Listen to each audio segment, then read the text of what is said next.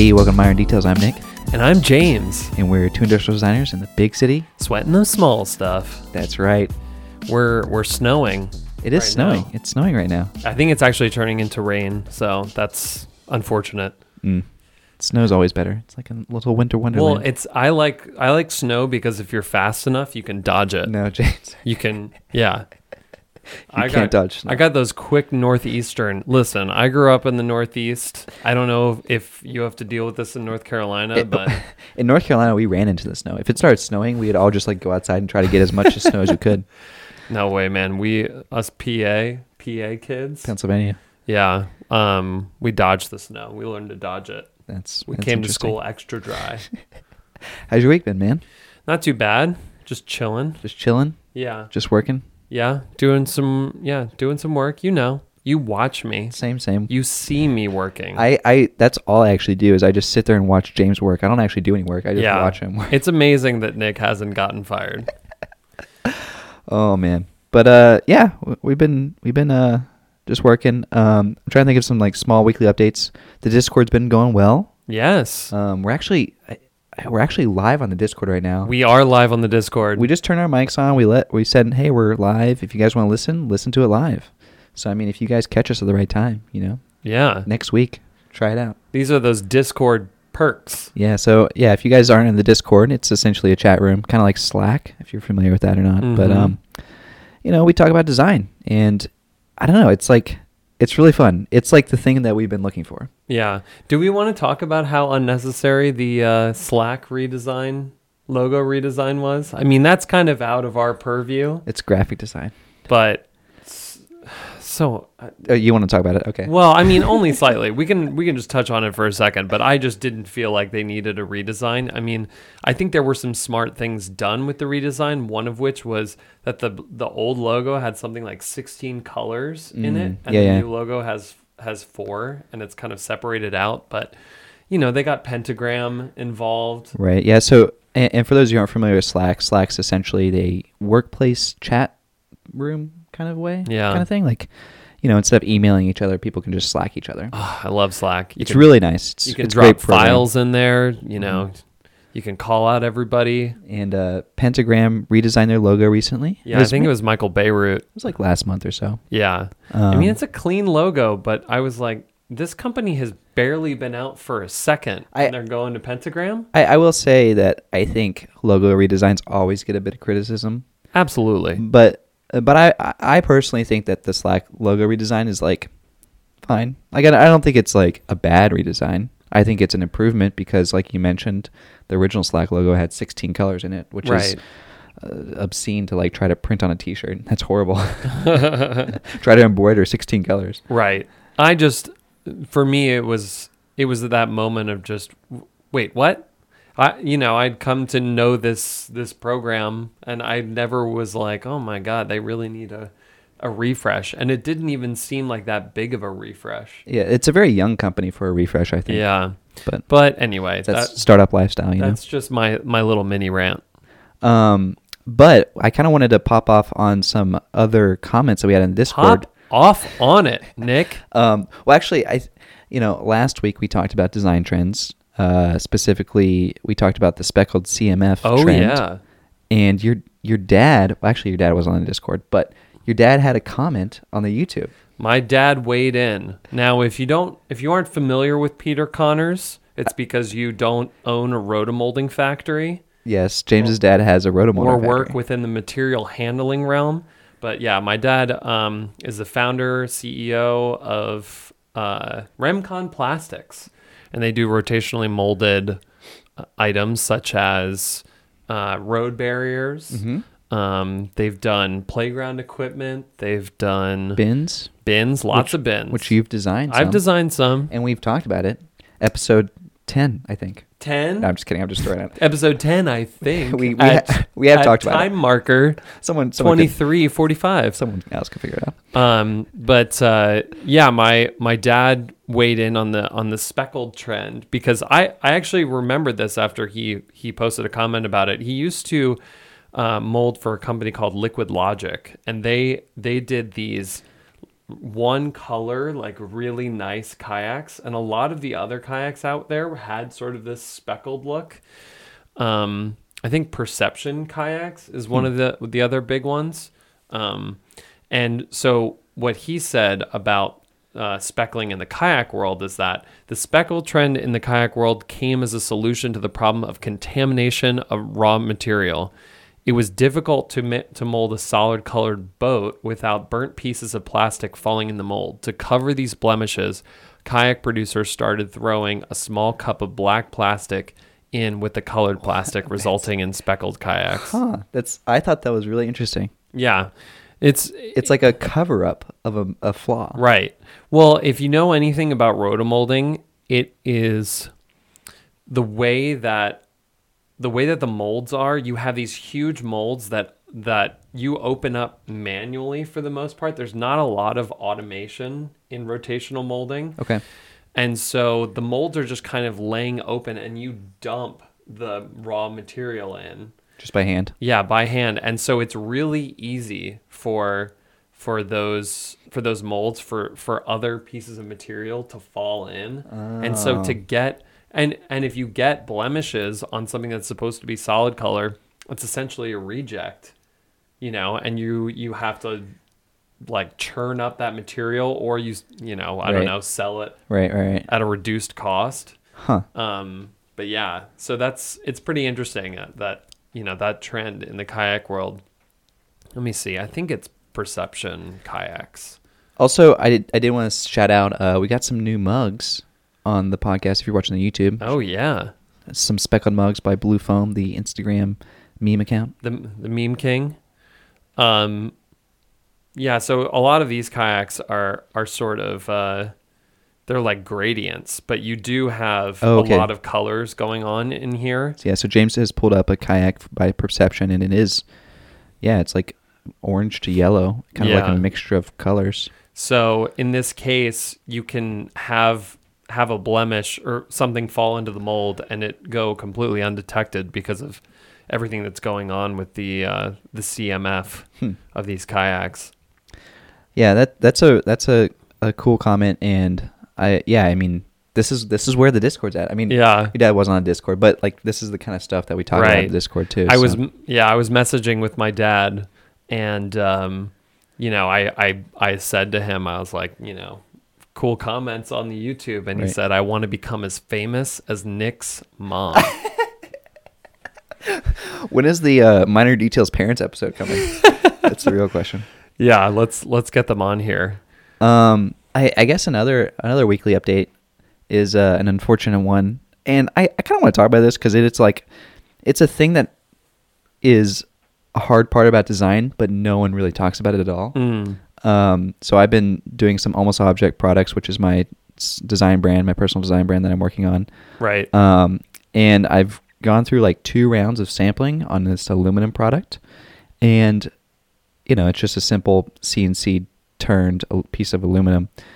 And uh, you know it's been like three months or so of like getting samples, reviewing samples, figuring out how this all all this stuff works. You know, trying to prepare spec documents and things like that.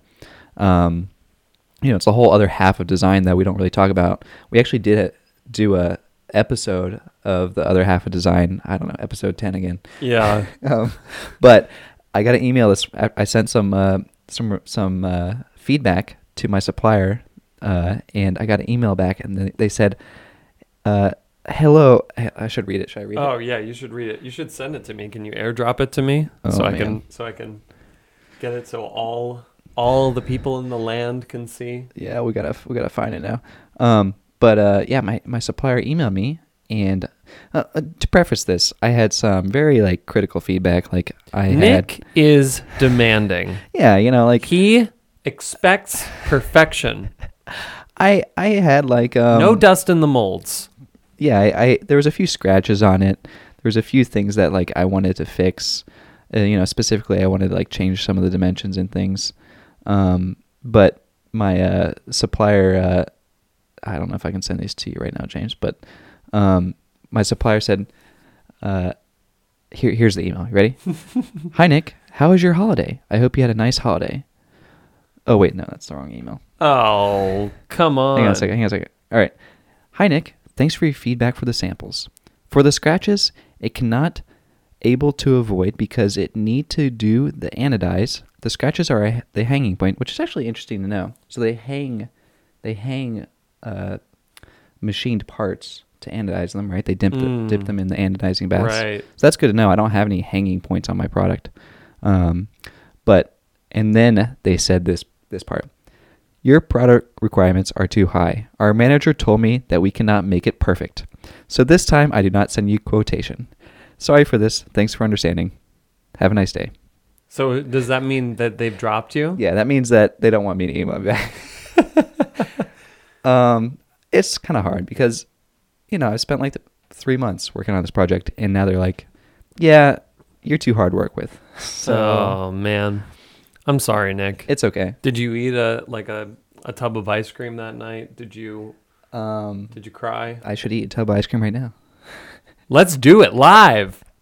Um, but yeah, you know, it's okay. I'm gonna go back to the drawing board. I'm keep keep moving along, and this is just part of the design design world. You know, it's what you do. You'll you'll find someone better. Um, so yeah, I mean, you know, There's, There's- plenty of factories in the sea, Nick. Yep. Um, but yes, uh, that was that was my week. We've been just chilling out, working. Yeah. Um, and uh, James wants to talk about something. It's, it's Design news. Design news time. Yeah. The uh, Samsung just launched the Galaxy S10 and they have figured out the ultimate solution for the front facing camera, in my opinion. It's the hole punch. Yeah, yeah. So yeah, Samsung launched their new phone, Eat that apple. their their flagship phone, and it has a a. Uh, so for those of you who who are like living under a rock, or my mom, my mom doesn't live under a rock, but I don't think she knows about the no, I I heard that as or living under my mom. I need some commas in there or something. Right? um, uh, uh, James hates the iPhone notch on the Ugh. iPhone 10. It's the worst. um, and you know it it it is horrid. I I agree. the notch is a horrid trend. Um, and there's been a lot of solutions around solving the notch problem, but uh, I guess Samsung is is doing their part in doing a hole punch in the upper right corner of where the camera will go. Yeah. Um, and yeah, I don't know. How do you feel about it, James? I feel great about it, Nick, and let me tell you why. Uh, I think everybody knows my general criticism of the notch in that it feels like the hardware invading the software Yeah. in a way that I think is just horrible. I, I think, you know, there's always this talk of at Apple blending the hardware with the software, and there's there's no worse intrusion and more awareness of the where the software ends and the hardware begins than with the notch. However, with the hole punch, I feel like it just feels like something that's part of the interface. It it almost feels like you know all of that information up there that's Right, always up there. Like the battery and the uh, LTE service bars, and yeah, it just is like, oh yeah, you got the battery and you got the camera, you got you got all these other things. yeah, I like it. It just it lines up all in a row, and I, I- think I think it's nice. I, I, I agree. I think it is a it is a solution. It is a nicer solution than the notch. I would really like to see a company put the camera and all the sensors right up in between where the screen and the bezel meet, kind of like in that crack, a in that nano like a nano camera. yeah nano camera. Oh my gosh. I mean, it's either that or under the screen. Yeah. No, that's what I'm saying. Under the screen is is the way to go. Yeah, see, I'm being a little more realistic there. I don't think we can get under the screen in a while. I But, think mean, one day, one day we'll get there. Right? I I think at, they're they're standing around at Apple right now, just like, you know, we've had we've been sitting on this for years. When are we going to launch it? They're having another party, another brainstorm. yeah. You Yeah. know, they they know what's up. Um, well, we wanted. Uh, speaking of Apple, uh, we were ta- we were reading in the Discord uh, about kind of the topic this week, and we thought it'd be interesting to talk about um, when to go with your intuition and when to trust the research. Mm. And I forget the actual comment, but there was like something on the Discord. Someone had mentioned something about like, you know, what Should What- I pull it up? you could find it if you want. Um, you know, I, I, I think the gist of it was at Apple, they just play around and try to invent things. And instead of like sitting and saying like, hey, let's go research, you know, a hundred people and see what they say about the new product. Um, Yeah. Did you find it or no? So it's uh, beanie design, and uh, so they say. So a question on my mind that I've had for a while is that Jony Ive said recently at Cambridge Hawkins Award thing that I that when the design they don't look for uh, that when they design they don't look for problems. Instead, Apple's design team just explores ideas they they just have. Furthermore, if you look historically at the greatest innovations, no one seems to start from a problem. Instead, they use their intuition and explore ideas they have. So why should we trust IDEO and the like when they say that design followers uh, they say that design follows this linear process from problem through solution. Would love to get people's thoughts. Yeah. um, shout out to Beanie Design for uh, adding to the conversation there. Yes. Um, but yeah, I, I think there's definitely definitely some thoughts around this. I mean, I I even think about some of the big innovations of like yeah, you know, like the phone, the telephone. Right. That was an accident, right? Yeah. Weren't they like they were playing around with some sort of uh, you know, em- em- radio emissions and like the guy yelled from upstairs because he like tripped or fall. I, I can't remember the story, but like out, you know, the story is, is like it was an accident. Right. Same with the microwave. The guy had left a chocolate bar in his pocket and was like playing around with radio waves. Right. And a lot of these big innovations are sometimes accidents. It's not like people going out and being like, "All right, guys, let's search for a problem and solve it." You know, Right. Which is a lot of. I, I feel like a lot of times that's a prominent thing that's taught in design school is you must start with the problem. Mm. Yeah, I can remember in design school they would always hound us for coming into product projects with preconceived notions.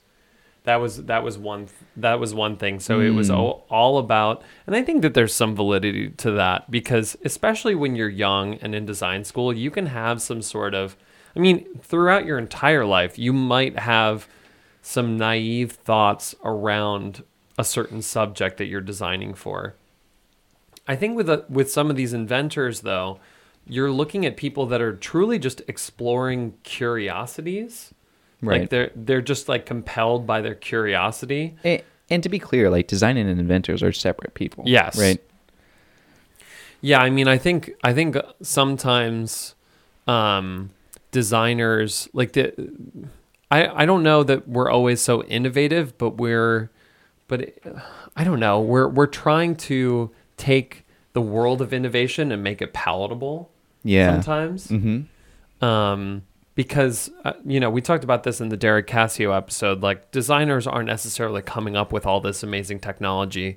We're just packaging it in such a way that the general public can benefit from it. Right. Right. Um, so yeah, I I don't know. It's um, I don't know. What do you think, Nick? Well, I, I think you made an interesting point there talking about like how you reframe the problem when you're in school. Like w- you Mm. said something like you have Uh, to like get rid of all preconceived, Preconceived notions, notions. which you know for for me I remember going to school and that was like an interesting another interesting thing was like you know instead of thinking of like or I I would I you know I don't know all the professors are different but you know my professors were definitely on the side of like hey we're not designing a toaster Mm. no we're designing a bread uh, warming device Oh, right right. like always breaking down what that actual thing is into a very like a, a- as like non I don't know descriptive as, as it could be like Right. you know how do you break that down into its like simplest form Yes. Because with a toaster, and here comes the pun, there's a lot of baked in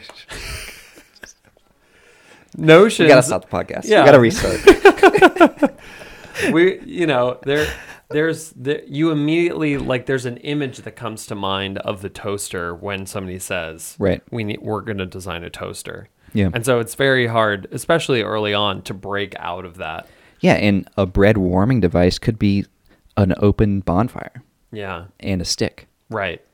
and yeah and it's it's wide open like i don't know like when when you re reframe the problem in that way it's it's very different Right. i always think about also the famous analogy of the elevator have you heard this one No.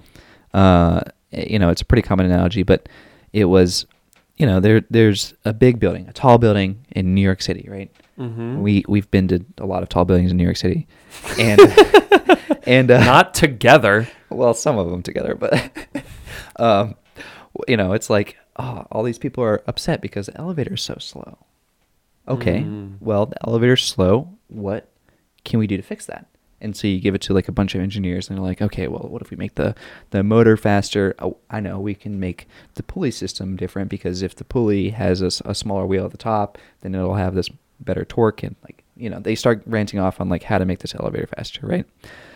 But you need to step back from that because that's not the real problem. Mm. The elevator speed is not the problem. The problem is that people are impatient. Are impatient. Hmm. And so when you reframe the problem, when you break it down to its very like distilled essence, then you come up with different solutions. You're thinking, well, if people are impatient, let's just put like a mirror in the elevator so people can like primp themselves while they're while they're going up the elevator. Is this? Are you about to tell me the story of how elevator music got invented? That that, that could be very well a, a solution to the problem. Yeah. I always think a good solution to that problem would be placing Where's Waldo posters across the elevator. or I Spy. You remember I Spy books? Do you remember those books or no? No. Maybe that was a different generation. But Oh wait, wait, wait. No, I absolutely remember Okay, I yeah, Spy. yeah, yeah. It was like a. bu- It was I Spy I was like love those books. yeah. Those were a, Oh man. a, a essentially amazing photography of a bunch of random items. And they would be like all these little scenes, maquettes. You can see it if you're watching the YouTube right now. But it's Yeah. like, you know, like a bunch of just like tchotchke stuff put into one scene and a, amazing photography done. Ah, Those and then it also had like little prompts at the bottom of the book. It was like, hey, find the find the action figure doing a cartwheel. You know, so good. Such a good such good books. I remember just like looking at them for hours. yeah, Um but uh but yeah, you know actually the uh the the Freedom Tower yes, um have you have you been up? Yeah. You, you were up there recently, yeah, right? with my your with my family for Christmas. Did you notice what happened in the elevator It was amazing. as you were going up? Yeah. I wonder if that is that online? I'm sure it is. Anywhere? I'm sure it is. But but yeah, I mean to describe it, you know, this is the tallest building in the US, you know, the the One World Trade Center in New York City, Oh yeah. and it starts out, you know, you get into this elevator, you're on the first floor, it starts out in the bedrock and you're going up. And, and to be clear, the elevator is a full like TV screen. Oh, right? yeah. It's like all the walls are TV screens. And as you go up, you know, you're kind of like boosted into this, you know, i I guess CGI sky, and you know you have these forest and greenery around you, and then as you go up, the years start counting up. Yeah. So you start off like in the 1800s, like when New York was first founded, and you know you start to see these like cottages and villages build up, and then slowly as you get higher and higher to the different floors, the the years increase, and you're in the 1900s, and you start seeing taller buildings, and eventually you start seeing the Empire State Building across your across your view, and uh, and yeah, we're watching it right now on the YouTube, but you can. You know, you get to the you get to the top floor and it's like, oh wait, now you're in present day, It's 2019. pretty amazing. Yeah. It like I was not expecting it, and it was definitely a great way to uh, occupy the time. Although that elevator was pretty quick. Yeah, I mean, it was like it, it was super quick. It's like, wait, I want to stay in Yeah. here longer. You know? Yeah. And at the very end, when you get back in the elevator, complete free fall. No, it's not free fall. It's not like it's not an amusement park. um, gosh. Um, but uh, but we we kind of sidetracked. Yeah. But the the elevator analogy, um, that was about like knowing the right problem to solve, or or Right. or a problem like understanding the different problems that you could solve. Yeah, and I think that's a big part of the the whole like you know what what is the part you should research or what what part is like I don't know what she should have emotion about or just kind of intuition about. Yeah. Yeah, I mean, I think going back to the original the original topic of like, you know, when do you use your intuition, and when do you need to trust the research? Right. Because that's a that's a tough question because I think a lot of times, and I think we've talked about this too, but like research is held up as this like like golden rule, like Right. always follow research. If the consumers want this thing, the consumers say the screen should be bigger. Well, we must make the screen bigger. Right. And to some extent, like the research is very valuable. But when do you know, like, when do you break the research and when do you go with your intuition? It's a hard question to It's answer. really difficult. I think I think you're more aware of when to break with it when you have when you have good experience with whatever you're designing. I mean, I feel like f- f- to some degree I can design like home goods with a, a good deal of certainty around my intuition because I've I've lived it's like designing things for the home or designing things for the office. It's like you're kind of you're immersed in these environments every Mm, day. That's true. And like, if you're designing a wheelchair, I mean, obviously, we need to do a ton of research on right. that.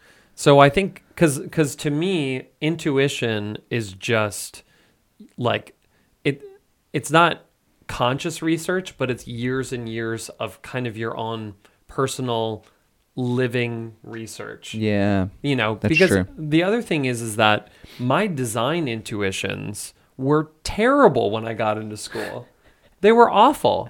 But, you know, through education and through that whole process, which was almost, you know, like a research pro- process in its own, like going through all of that, then all of that becomes intuition. Yeah. Like that that then, you know, um I, I, I So- think I think that is an, a key part of this conversation is like, you know, intuition is this some is, is this thing that you kind of gain over time. It's not something you can really learn or like, y- y- you know, like it's not like you can go online and watch an hour long YouTube video and be like, oh yes, I got more intuition. right. It's it's this slow evolution of understanding what the best solution should be, even though you don't quite know. It's it's not that you don't know. It's that you just have this feeling because of all your past experiences that Yeah. this is the right direction. Because because when you start getting down into the very like nitty gritty design stuff, the uh, minor details. Uh, Oh. All right, that's my bad joke for that episode. um, you know, it's like I have internal bleeding right now. it's, it's like, do you make this fillet on this, you know, toaster 10 millimeters or 5 millimeters? Mm. And you look at them side by side, and there's no research to tell you which way to go, right? No. There is only intuition. And and at that point it's like, well, in your past experience of like feeling fillets and curves and like understanding how things look, how things play in the light, all those things kind of are in your subconscious and you look at that five millimeter and that 10 millimeter and you just know you know that it's 10 millimeters or that it's five millimeters It's always 10 millimeters, everybody. That's just the default. We have found the answer. I mean, that's the default that SolidWorks goes to. it's to. no longer intuition. It is 100% fact. Put 10 millimeter radiuses on everything. even the iPhone. Yeah. That would not look right. The next SolidWorks 2019, the fillet button will just be 10 millimeter fillets. That's only only fillets The you can do. yeah, that's the only thing you need. We've done it, everybody. We've Um, accomplished the ultimate fillet. Um, but uh, I, I also like the uh, I also like to bring up the f- the what was it Henry Ford phrase again, the if you ask people what they want, they would ask for a ha- a faster horse. right, But Yeah. I don't know. I just like that quote a lot because it's like, yeah, I mean, I might be experimenting or doing some crazy thing. I mean, I even got a comment on. I've been playing around with some tray concepts on the Instagram, and I even got a comment of like, someone messaged me and was like, "Hey, do people need a, another tray?" And I'm like, "No." They and you're it- like block. no, I didn't block them. I didn't block them. I said, I said, no, they need better trays, right? Like, oh yeah. What's the evolution of a tray? Right. Yeah. Um, yeah. I think. Um, oh gosh, I was going to make a point about the like what you were talking about when it comes to those like minor those minor details. Oh gosh, I always I'm losing my train of The, fi- thought the more five, and more the, fi- often. the five millimeters and the ten millimeters. Yeah, but um, Like, how, like, do you have any? When you look at a, an entire wall of concepts, because this is a question that we've also got, I think, as well. You know, it's like, you know, you see a wall of concepts. Which one do you pick? Like, let's Mhm. say they're all like equally feasible. Like, they're all, you know, are functional. yeah, There's nothing wrong with the the functionality, and they're just aesthetic variations. Which one do you choose? And and I think this is the key part that a lot of designers miss, especially young designers. Is like, I, I see this a lot on you know the internet, Instagram, things like that. It's like people are sketching up concepts. They're making a lot of great, you know, concept sketches, and like they lo- might look pretty. They might they might you know work well, but they're missing those intuition moments of like Mm. oh, this concept is correct because, you know, that 10 millimeter form really plays well with the other, the, the button in the side. And like Right. er- er- the whole composition and the form of it all balances out. Yeah. And it's always interesting. I like I do like the critique with multiple designers because there are things that come up that you as an individual might never consider. And there are these there are these moments where people with vastly different life experiences, vastly different intuitions, perhaps, you know, they'll it, and it starts kind of like the best kind of moment is when there's there's like true discourse about like like half of the people are on one side, half of the people are on the other side. Oh, that's always tough. I love it. And then you and then you both agree on a on a combination of Oh, both. yeah, the and then it come the out- comes out as a disaster. The old compromise. the old the old camel. Uh, the thing that I was going to say earlier, and this this plays into that as well, is is um, sometimes you feel like has this ever happened to you where you feel like you arrived at the solution early on and then you were asked to do more variations even though you feel like I think this is it Yeah. and then you end up coming back to that in the long run like at the end of the process Yeah, I've I've heard both sides of that story. I've heard the the side of the story of like the first ten sketches you do are just trash. Like Mhm. always do you know like a, a thousand con- oh not a thousand but you know do a ton of concepts because the first few you do are going to be the very first like trash ideas. right Um, but then I've also heard the other thing of like the first few you do are like the very the most like intuitive and, and like the Mm. most like oh clicked it Right. clicked right then and there like I know what it is right and then you still keep exploring. Well, that's something that we talked about with Kelly Custer of Knack. Is like she, you know, she the with the hanger project, she she like sketched out the hanger, and then she was like, I need to do like fifty more concepts, and then just came back to the hanger. And there is this feeling of, oh God, like I really need to prove to myself that this is the right solution. And then, but but you know, it's it's like you are you have developed all this intuition over your career Right. like maybe your first inclination is right I, I think there's a, there's something to say in terms of concept or like idea. mm-hmm Like you can have like the first idea that comes to you can be the idea. yeah like a hanger on a street sign, uh, which is what she designed, so that you can put clothes, uh, like you know, clothes for the homeless on it. Like, Yeah. that is a core idea, and that might have been her first idea, and that's a great idea. yeah And now, like the variations of form, like she can play with forever. Right You know, like I think about some of my past projects. I think about like the birdhouse. mm-hmm. That one was a pretty much like, oh, what if I put a birdhouse on a on a telephone pole, and I make it so that it looks like a flyer, like you know, Mm, yeah, a yeah. piece of flyer, and Yeah. and that in itself is already a fully formed, you know, design. Like, there's really not much to play around with in terms of aesthetic details. It's like, how do I convey the idea in the simplest way possible? I mean, that that's kind of more more my personal philosophy of like just coming up with the con the core concept and then trying to translate that as cleanly as possible to the finished product. Right. The um there there's another idea that's in um I think it's in like lean manufacturing Six Sigma stuff and it's What is that? It's called the 5 whys. Is that a book? I Lean manufacturing. Lean manufacturing? No, it's it's uh it's like the Toyota. Have you ever heard of the Toyota like manufacturing system?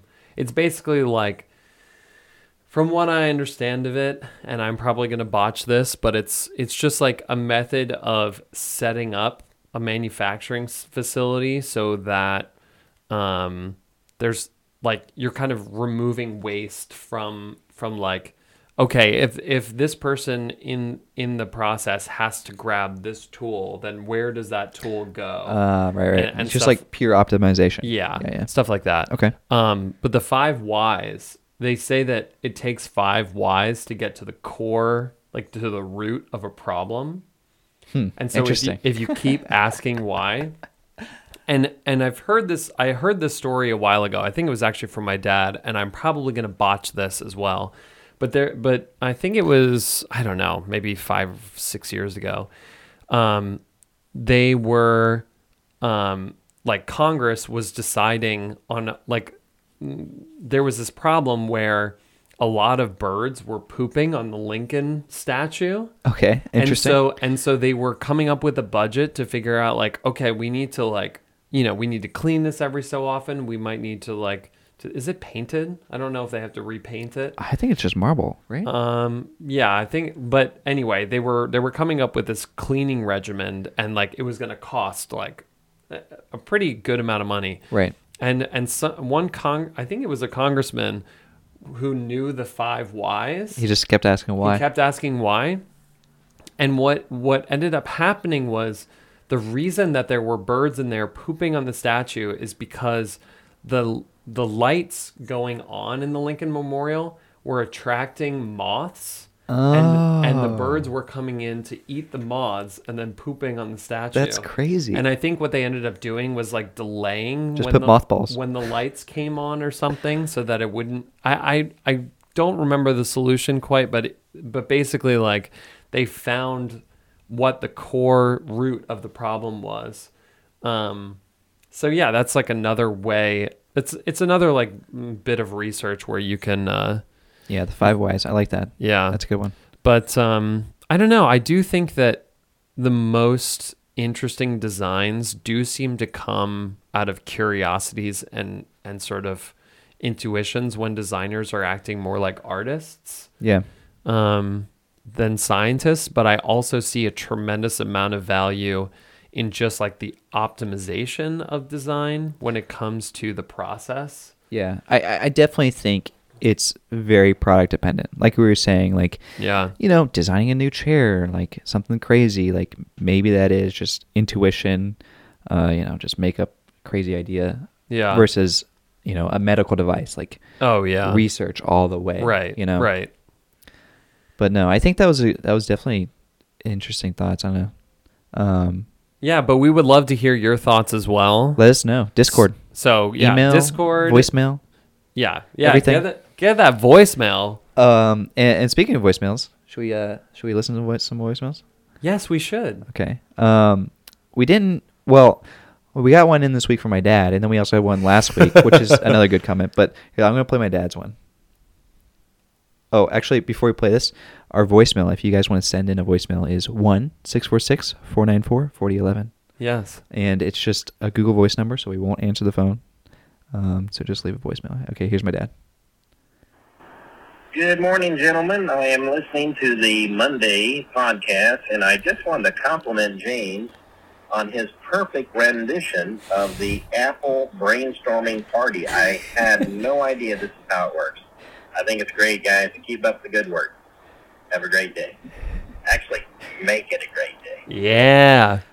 Um, I want to announce to, to everybody that I'm actually going to be doing an off Broadway play um, called the Apple Brainstorm Party. Go back and listen to last episode if you didn't, because it was pretty funny. James's uh, James's like rendition of coming up with the iPod. Yeah. Intoxicated designers are amazing innovators. All right, so we do we do have a, a real voicemail here from I believe it was B Thumb Design who left this voicemail again, um, but this is another comment that they had. So let's play this one. Hey there, James and Nick. Uh, fellas, I was listening to your latest podcast, and I was thinking to myself, um, these philosophies you're coming up with. Uh, there were people who were commenting, responding to familiarism in particular, and saying things like you were not an authority on the subject. Um, I just had a, a question about that. I was wondering if uh, designers can't come up with philosophies and uh, create their own design, uh, I guess, design philosophies that they base their design processes around, then uh, whose job is it to determine that? And at what point do you have enough authority uh, in your in your design journey uh, to establish that for yourself? Um, that's not to say that you're naming something that's already been happening, um, but just to create your own philosophy. Uh, so who who's playing these cards, and uh, why doesn't yours count? Anyways, just a thought. Thanks, guys. Thank you. Yeah, that was good. Um, yeah, and if you guys missed that episode, uh, it was I don't know two episodes ago where James and I talked about our design philosophies. I talked about this kind of thing I, I coined called familiarism, which is taking a familiar interaction and adding it to an incongruous product, you know, a product that would never have this interaction Mm-hmm. to create like this really unique and new uh, design. Um, and you know, I got a little flack for it, but you know, I, I, I believe B Thumb's design or B Thumb design question was, you know, some of my critique was, I don't have a doctorate in des- in design theory, Mm. um, but do I need a doctorate? Like, who who gets to create design theories? Yeah. You know, who gets to create these philosophies? Yeah, I, I don't I don't think that there's any sort of permission needed or or like yeah, I mean I'm are pre- they I'm pretty I'm pretty sure you have to go ask Dieter Rams. Yeah. Can I have permission? I think people are thinking you you have to talk to Don Norman, um, who who authored uh, Design of Everyday Objects. Right. You know, he has he has a lot of books uh, around sort of design theory, and I don't know. My feeling is is that if people if if you express a philosophy and people pick it up and it becomes functional for them and then proliferates through time, then that's a functional philosophy. But if you put your philosophy out there and nobody's digging it and nobody picks it up, then it's not a functional philosophy. I mean, that I think it's kind of as simple as that. I I agree. I think there is there is like some sort of like very simplistic way of thinking about it in that terms, but I think there's another way of thinking about it in in the terms of like true a true philosophy, not not related to design, but like true theory and true philosophy of you know like scientific theory and like things that have been proven out proven out over and over and over again and documented through tons of research studies you know and those those things become full-fledged theories and philosophies and they're very much you know I don't know, institutionalized I don't. I, I design certainly has some of that, but I, I feel like design is much less institutionalized in that way um, compared to you know like you know psychology or you know astrology or any of the Mhm. astrology no astronomy Astronomy. astrology is the sign What's your no. sign? no okay no yeah, let's look, look up horoscopes.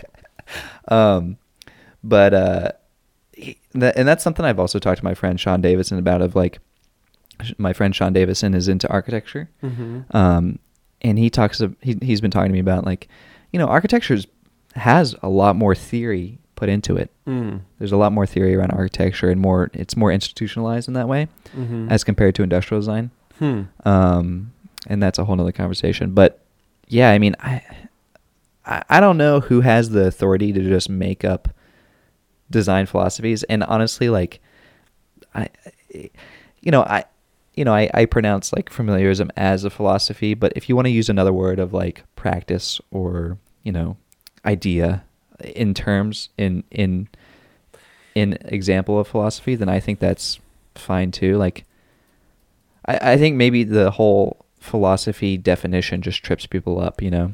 Yeah, because I because from my understanding, I didn't think that a philosophy was was something and I just looked up the definition, a the study of the fundamental nature of knowledge, reality, and existence, especially when considered as an academic discipline. But my my feeling about philosophy, I didn't think that a philosophy necessarily needed to go through the scientific rigor that a theory had to go through. Oh, maybe you're right. so I think I think there's a difference there Okay. because because the theory absolutely like you know it's something that's proven out and then it becomes a law, right?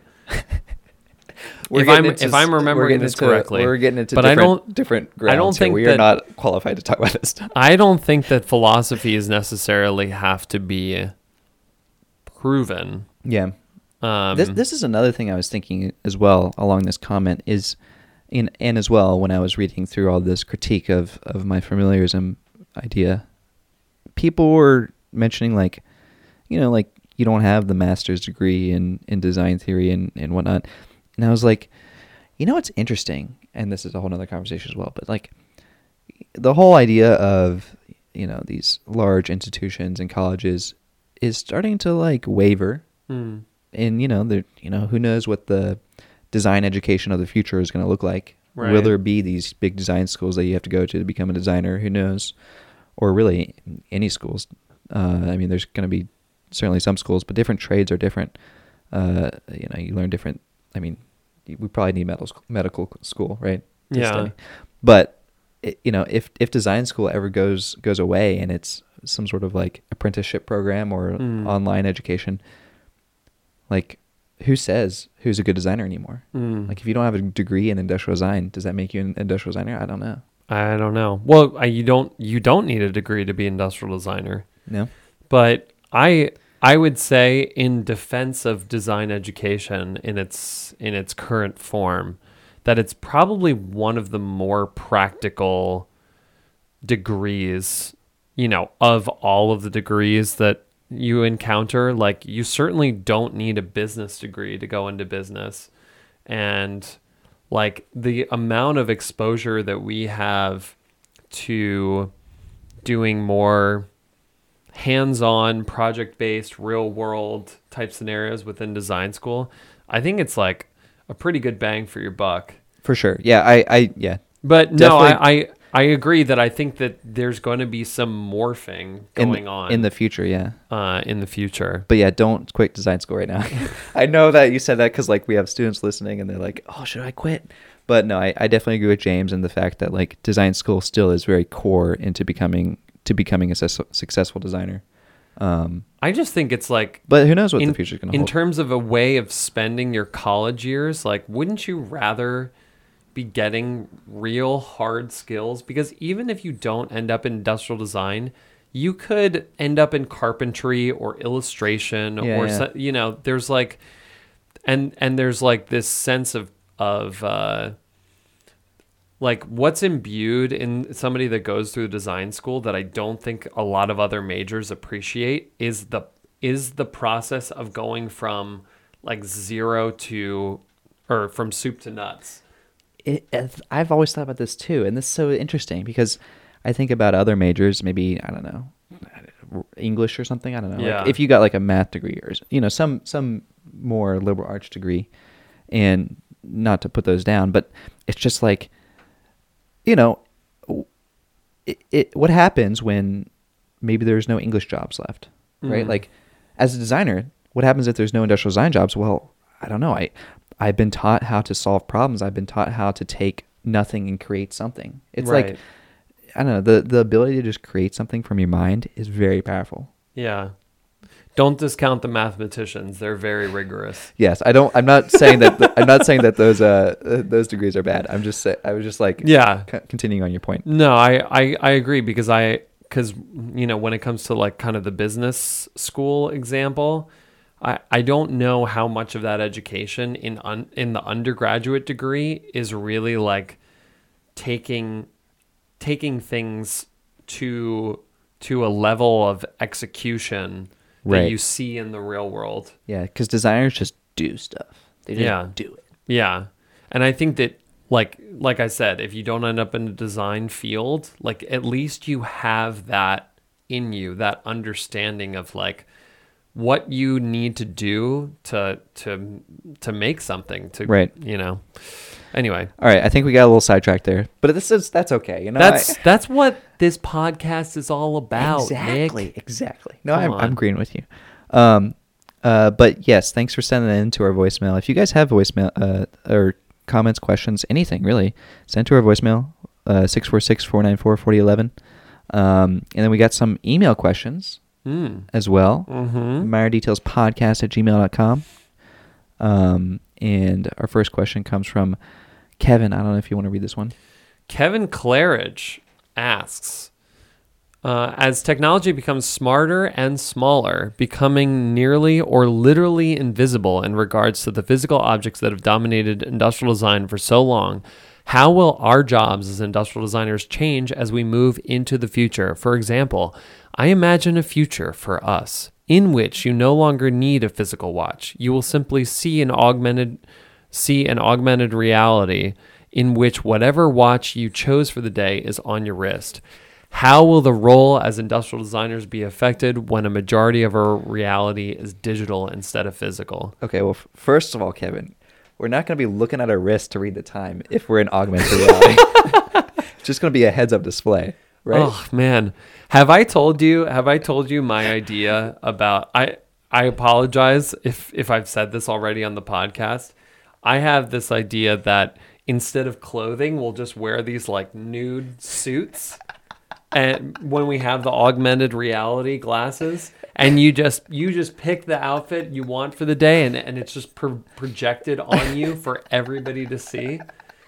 We're all walking around in these with these nude suits on. All right, how much you want for investing, James? I'm I'm investing in your company.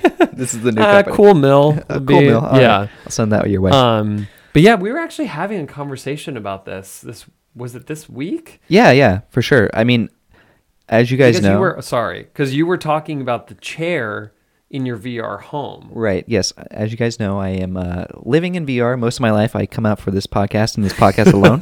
um, and uh, you know, uh, recently, uh, Oculus. I use the Oculus Rift, and they have this VR house, which is kind of like your main screen.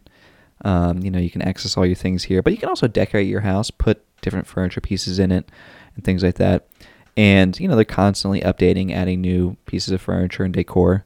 And recently, they added this like nice design chair, and I was like, oh, this is a cool chair.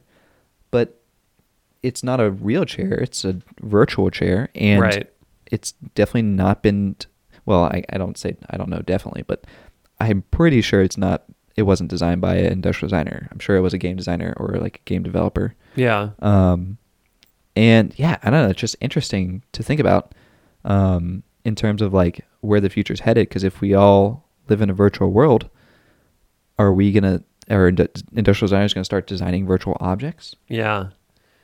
It's really interesting because imagine like imagine that everybody just gets the same like base bed, like base sofa, whatever. It's just like this basic whatever and then you put on your augmented reality and you can literally design anything and it's always going to be comfortable. And and well, and going off of that, like, th- and then what does what does design cost? Like, if design is free, yeah. like if it's free to have like a really high end Herman Miller, whatever it is, you know, chair. I mean, a- a- compared to IKEA, like Mm. I don't know, what does that mean? Like, do you have to pay for the high end design if Oh, it's man. the exact same thing? It's just pixels.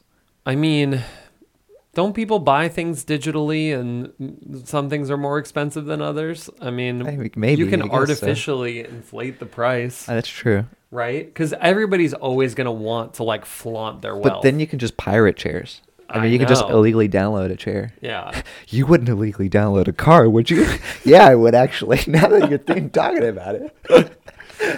Oh my gosh! You guys remember that commercial? That that commercial in front of the movies. You know, it's like you know you got you know what I'm talking about. Oh right. you know, in, in like the old days, or I don't know how old this old days it was, but no, there was this like anti-piracy commercial that would say, "You wouldn't steal a house. You wouldn't steal a oh, car. Oh right. So don't steal a movie, Right. Because pirating is illegal." Yeah. No, I imagine I imagine people but then there would be the sort of like Yeezy Busters of the digital world being like, "That's a fake, like Gucci chair." You know, they would they would know how to read the pixels and everything, and like read the source code and be like, "That's fake." the future is going to be crazy. And you know what's also interesting, and I think I mentioned this to you earlier this week, but um, you know the idea of having a virtual chair, right? Like, you know, I, I'm in my VR house. I have all these virtual pieces of furniture, and like it, it's really nice. It's beautiful, Mm-hmm. but it kind of reckons back to the the old iPhone and how the first when the iPhone came out, it kind of had this skeuomorphic look of like trying to emulate the real world Right. into the digital world. And Right. this is the exact same thing. It's like emulating the real world for like my furniture and everything into this virtual world. Right. And so what is the virtual world going to evolve into? Like if is it going to Mm. like become flat UI like the iPhone did? oh God, I hope not. That'd be kind of weird. That was I was totally on board with that whole idea until I saw the Apple icons that they replaced everything with because I thought that that was some of the worst graphic design. Were you talking about the gradients? I'm I'm talking about Which one like when about? they first transitioned over to the flat um to the flat apps. Yeah. hmm I thought I thought those app tiles were were horrid. Well, that was that was the whole gradient thing. Remember that? We talked about that last week. Was it the gradient thing to start out with? Yeah, iOS. What was it? iOS nine. Was that the one that switched over? I don't know. Let me see. Yeah, because for a while, you know, Apple had the skeuomorphic look, which was like how the the notepad looked like an, a legal pad, and like the the calculator had the actual like buttons with the highlights and everything. Yeah. And then all of a sudden, I think it was iOS nine, iOS eight. I don't know, iOS seven. What Let's was? see. Just start searching back. IOS 8. Yep, we got it. We got It- the flat. It was one of the updates. 7. It was we've one of the. got we've got flat. It was one of the updates where they switched everything over to a very flat UI. what Um, about 6? you know. Is it 6? Oh, here So- we so- still have skeuomorphism. So yeah, iOS seven, I believe, was uh, yeah we pulled it up. iOS seven was the time that they switched over. Um, Now, I'm not saying that I liked these. yeah, But I just I felt like I felt that the graphic design could have been so much better. see, everyone always feels that the graphics. That's the whole thing with the rebranding thing, which is going back to the Slack logo. It's Yeah. like when people change branding around, people notice, and people just hate change inherently. So that's why people dislike it. But yeah. anyways, uh, yeah, that was a good question from Kevin. Was there any other? I mean, my thought is like, uh, you know, I'm kind of speaking like far out in the future of like, oh, you know, what if industrial designers now become virtual industrial designers? Right. We're just designing virtual objects. I think sorry. What? Nick, go ahead. Oh no, I had one more comment, which is really another interesting comment, and uh, I, it's a, it's know- an interesting one, everybody. because because like, you know I, I live in virtual reality all the time. Hold on to your seats. um, I am exhibited in this museum, the virtual uh, Museum of Other Realities, which Yes. I've discussed on a pretty old podcast, I think. Um, it's a virtual place, you know, in VR. You go there in VR, but it's it looks like a real museum. You can walk around this virtual museum, and it Is feels like it? Mhm. it feels like a real museum. Um, and you know, there's a ton of VR artists in there. There's like, you know, people are doing stuff in like Tilt Brush and uh, Quill, which which are like VR painting programs. And I was talking to the founder the other day, and they are hiring an architect. And I'm not sa- I'm not talking about like Oh. a software architect. I'm not talking about like someone who writes code and creates soft art, you know, architecture in that way. I'm talking about a real architect that designs buildings. They're hiring an architect to design a virtual building, That's awesome. Which is just like blows my mind for a second. Like yeah. because because think about that architect for a second. They don't have to be constrained to any real world constraints. They don't have to like put an HVAC system in this virtual world. Right. There's yeah, it's like what is a building when it's not a, a real building anymore? What is a piece of furniture when it's not a real piece of furniture? Yeah. You know, what is a virtual coffee cup look like Right. when you don't have to constrain to liquid? Okay, sorry. I just Nick. started to I blow mean, that out. no, I, it's- am just blowing that entire question it's out. a a it's a whole it's a whole other topic, but it but it is very interesting. The other side of the coin yes. is is that you know when we're talking about smaller and all of these things the thing is is that we are caught in a certain point in our industrial revolution where like we have these flat panels of electronics that have to be Definitely specifically in tech design. Yes, that have to be encased in a certain way. And I think that there's going to come a point where we're going to see blurred lines between product and UI and not just in sort of an augmented reality sense. I think we my feeling is that I'm interested in a world where like things get more of a I don't know organic human touch to them when it comes to these kind of devices that we interact with. I remember this concept phone and I don't I don't know that I'll be able to pull it up but it was kind of this like amoeba-ish looking smartphone that you could like you could like bend It was made out of silly putty. there was there was like no, it was like a silicone-ish thing, but you could like you know, when you were in the camera mode, you could flex it to like to zoom in or flex it to zoom out. Oh, that's And interesting. This was a concept phone from way back in the day, but Hmm. I've al- this is always stuck in my mind of like when when we get out of this world, like when we get to the next phase of like whatever the technological revolution takes us in terms of the hardware, like Right. like when we break out of the rounded rectangle, what what is next? I don't know. That's a really interesting question. But though. anyway, um, I think that's all the time we have for today, I'm, I'm starting to spiral down into this like virtual realm right now. uh, but yes, yes, that's uh, He's spiraling. we're we uh we are uh we want to thank you guys for listening. Um, Absolutely. and of course, every week we like to give a shout out of the week. And this week we want to shout out Liga Studio.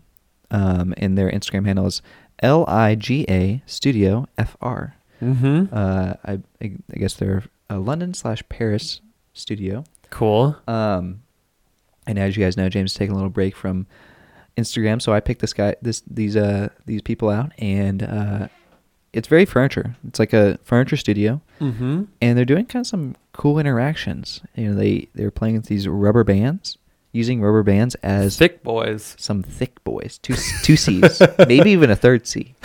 Um, you know, they're using these rubber bands as an assembly method, and so like one of the examples is they have a lamp, which is just like you get these two like glass tubes. Mm-hmm. One of the tubes has a light in it and a rubber band. So all you do is you just put the tubes together, and you take you take Yeah. your rubber band and you strap your rubber band around it, and bam, you got a lamp. And uh, here's a little disassembled look at what they look like. Right. Um, would you call these fat straps? These bands? No, they're they're they're thick bands, not fat straps. um, but I will say I- this, you know, you guys can look it up, but I think this embodies the the idea of familiarism Hmm. because it's using the familiar interaction of rubber bands. Everyone knows how to use a rubber band, and applying it to an incongruous product like a lamp or like a Hmm. mirror, and creating this very unique and fun design. Um, so yeah, this is a good good example of that. cool. Um, but yeah, shout out to you guys. Uh, and um, yeah, as always, our intro and outro, Kiyoshi the Kid. Yep. Subscribe, like, YouTube, podcast, Spotify. Spotify. Uh, tell your friends. Get on that Discord. There's some really cool conversations coming out of that Discord, and Definitely. that's what spawned the whole topic for this episode. Definitely. So, um, definitely get on there and get in the conversation. Yeah, we'll see you we want to hear what you guys think. This is a conversation. Yeah, and it's it's getting exciting. I love it. Yeah. Um, and as always, I'm at Nick P Baker. And I'm at I draw on receipts. Peace out. Later.